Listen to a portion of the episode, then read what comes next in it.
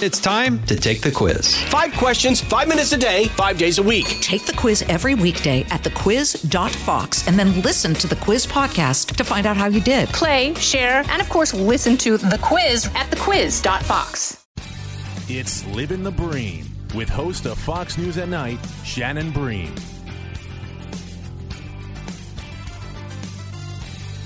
All right, this week on Living the Bream, we are going to go international. We're going to talk about some things happening around the world. Uh, some of these situations, you know, we report on them. You guys see them and hear them from us. They are rather dire.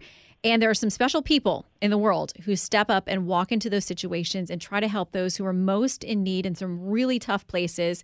And one of them is somebody I have been privileged to know for decades. I'm not going to date us of how old we are, but He's an amazing man. His name is Vernon Brewer. He is founder and CEO of World Help. And um, we knew each other from years ago when I was a student at Liberty. And Vernon, you were there as well. Welcome. Thank you. It's good to be on with you today. Tell us a little bit about World Help, how this came together, what the mission is, and then we'll talk about some of the more specific things you're working on these days. Well, we're a Christian humanitarian organization that focuses on not only relief and development and, and rescuing in times of emergencies and refugees, but also we focus on the the spiritual aspect as well by providing churches and Bibles. We call it help for today and hope for tomorrow. Yeah, and I mean, talk about the the spread of this and and the many countries and places that you've been to because you've seen all kinds of situations that I mean, frankly, I've seen them on television and we've reported about them. You have been in these situations on the ground with people um, who really uh, have struggles that the average American, the average Westerner, has no idea what their lives are like. Yeah, we focus uh, primarily on persecuted countries like North Korea and China and Cuba and uh, the Middle East, and uh, we partner with uh, organizations and individuals on the ground uh, to provide not only relief but also uh, the spiritual resources that they need to uh, to get the gospel to people that have never heard of Jesus. Mm-hmm. So you're trying to meet them on many levels. And I know that there are a number of places where you all operate where there are flourishing religious communities, but for many of them, they're underground. It's not safe for them to be publicly talking about their faith and what they're doing. Uh, and I know that those probably have a special place in your heart where these people really, their faith is a life or death situation for them. Yes, and and it's really uh, the love that we show, the love of Jesus Christ by meeting their physical needs, and uh, that that draws them like a magnet to faith. Now, have you had those over the years who have questioned the combination of the humanitarian relief along with the spiritual, and saying, you know, that people should not feel any obligation to listen to anything about religion if you're there helping them with food or water or safety? Um, and how do you answer those folks who have those kinds of concerns? Well, we don't distinguish when when someone has a physical need, uh, whether they're a Christian or uh, a Muslim or another faith. We, we just provide water, food, survival to everyone. Uh, we ha- we have a clinic right on the Syrian border where we provide doctors and nurses that see about 200 Syrian refugees a day.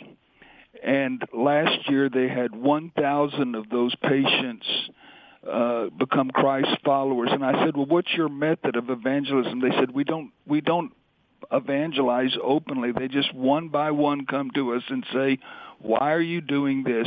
You're different. We what is we want to know what's different about you, and we want that too. So it's it's that kind of meeting people's need. We call it earning the right to be heard. Mm-hmm. And uh, it's not like we will meet your need if you listen to us share our faith it's just meeting that need is a, a, a form of sharing our faith. Mm-hmm.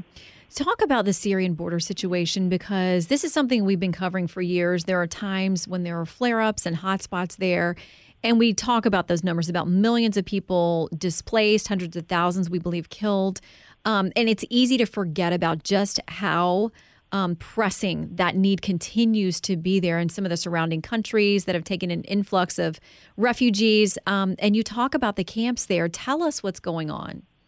Well, you know, uh, right on the Syrian border to Jordan, just just that one border alone, there's still two million refugees that are homeless, that are living in, either in camps or living in in just uh, two or three families in one room under the most difficult uh, circumstances.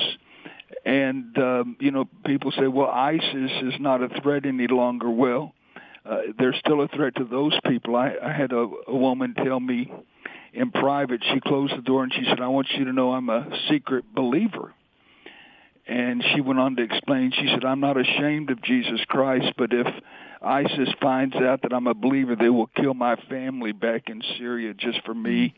Uh, being a, a believer in Jesus Christ. So it's still it's out of the headlines, it's out of the news, but their needs are still tremendous, and we're we're there on a regular basis providing food, water, clothing, medicine, medical help, and just to try to keep them with some sustainability of life.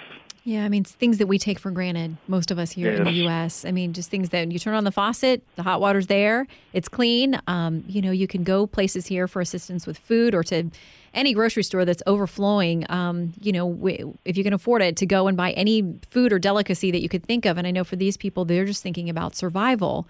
Um, what is the outlook in those camps and the places where people are displaced? I mean, the civil war continues in Syria. Um, do they have any hopes of going home, or what is their plan?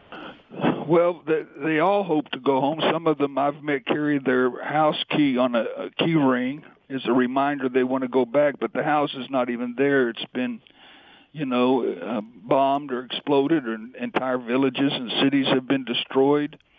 And so th- there's a great sense of hopelessness and so when you can meet someone on that level that has lost everything, the, these aren't people who were in poverty. These were middle class businessmen and women who lost everything.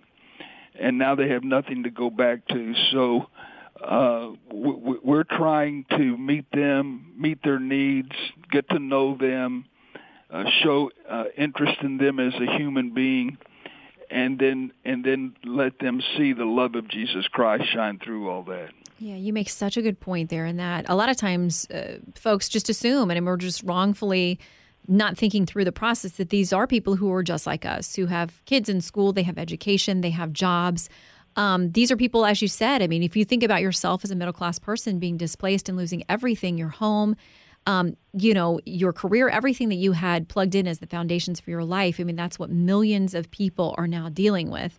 Um, we're talking to Vernon Brewer, CEO and founder of World Help, a group that works all over the world in trying to assist people um, with their most basic needs in really difficult situations, um, sharing the Christian faith with them as well. And that's something, Vernon, that we've reported on so much over the last few years is that ISIS really was specifically targeting um, Christian churches, um, whether they be Protestant or Catholic or other uh, things within that denomination or that bigger umbrella, um, and really, you know, marking people's homes. Um, taking inventory of who believes what. Um, and some of these communities, it's the, it was the cradle or birthplace for many of them of Christianity. And there's been a real move to try to extinguish it there in that part of the world. And I know that you're specifically concerned about Iran and its war on Christians. So, what's new on that front? Well, you know, uh, Shannon, I would say that most American Christians have no idea that Iran is the home of the fastest growing group of Christians anywhere in the world.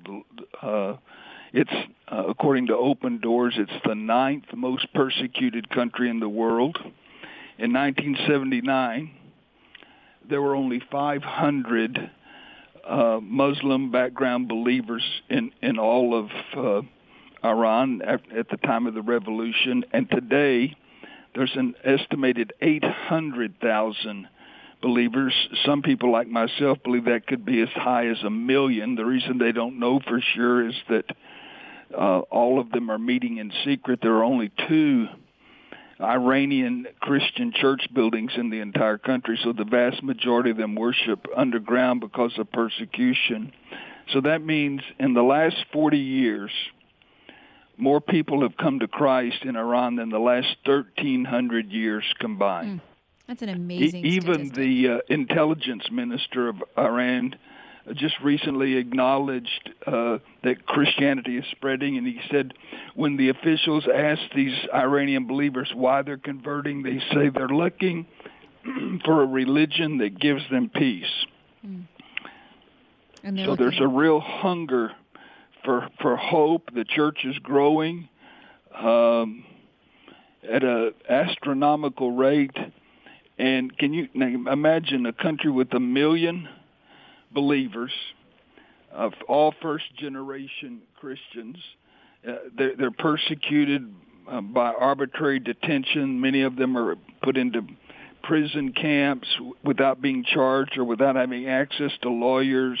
They even un, in, uh, endure physical torture and sexual abuse, and and this is just just because they're caught worshiping in a house church or caught with the Bible, and yet they, they the the only thing they've asked us for is for more Bibles. Because with all these new Christians coming to faith, obviously there's not enough Bibles for all of them, and most Christians in Iran have never even held a Bible, let alone owned one. And so that's becoming the greatest need now. Um, most Americans don't realize that Iran's the fastest growing church in the world. Yeah, and we have, you know, most of us two or three Bibles sitting on our bookshelves. Um, you know, something that it's a luxury here in the U.S. Um, that you could find one just about anywhere.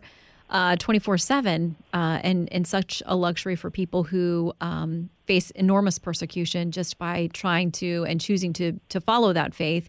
Um, is that something that you've seen in other countries? As I know for decades you've worked around the world where churches are really under persecution. It seems to be where um, they tend to have these moments of growth and of flourishing where they're under the most extreme pressure. I guess in some ways it makes you rather, you know, crystallize about how you feel about the commitment that you're choosing to make.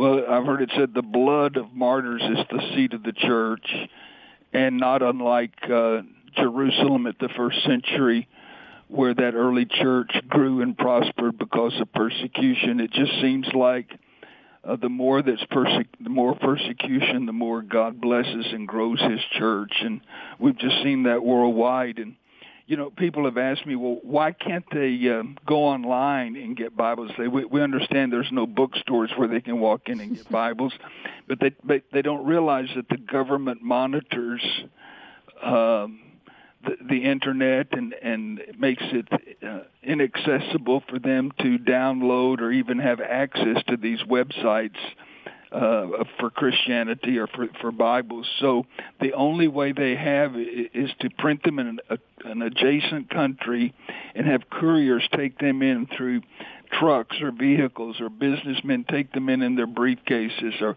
we, we even have a group of couriers in the Iraqi mountains with donkeys that take loads of Bible over uh, the Iraqi mountain passes and distribute them to these networks in, in Iran who have a very elaborate system.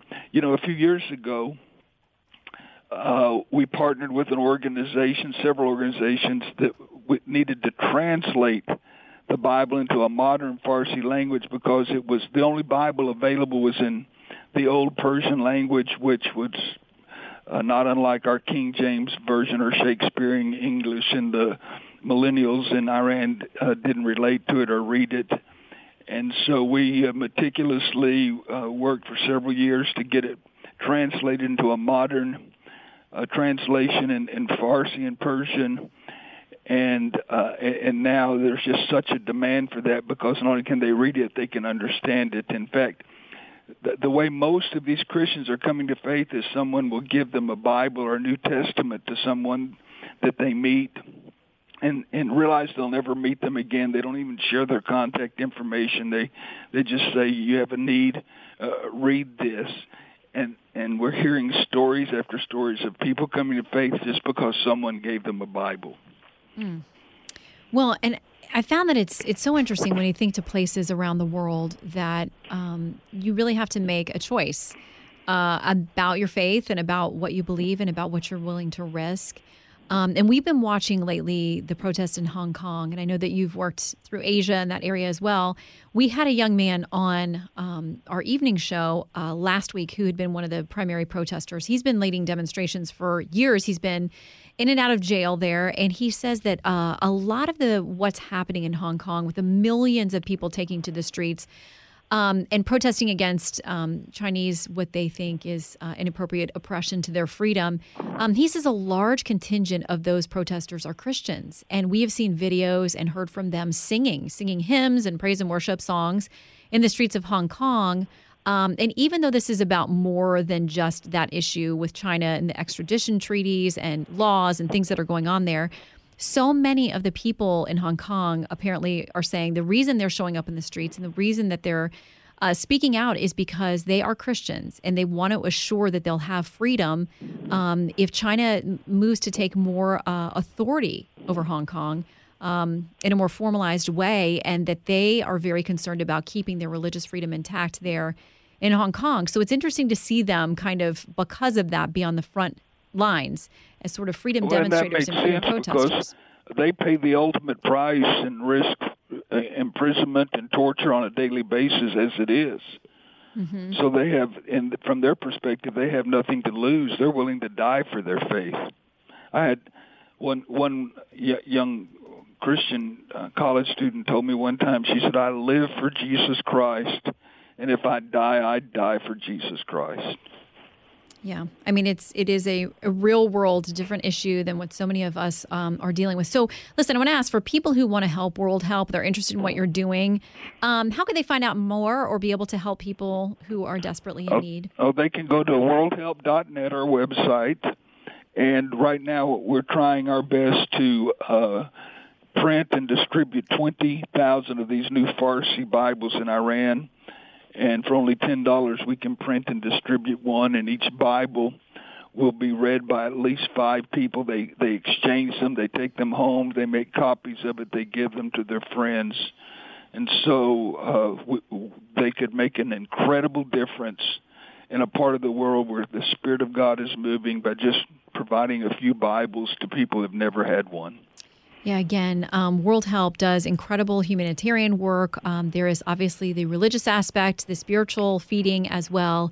Um, but you go into dire situations, as we've said, in some of the, the roughest, most difficult places all around the globe, reaching out to share love and to meet people where they are and provide their most basic needs and to share uh, the love of Christ with them as well. So, Vernon Brewer, um, you've spent decades doing this work, and we applaud you and um, we thank you for your time Thank today you. and for sharing how other Shannon, people can for get what involved you too. do. Well, God bless you, Vernon. You're a pa- you're a patriot and a hero too. So thank you. well, in our little corner of the world, we try to do that here on Livin' the Bream. Yeah. Thanks for being our guest. Thank you.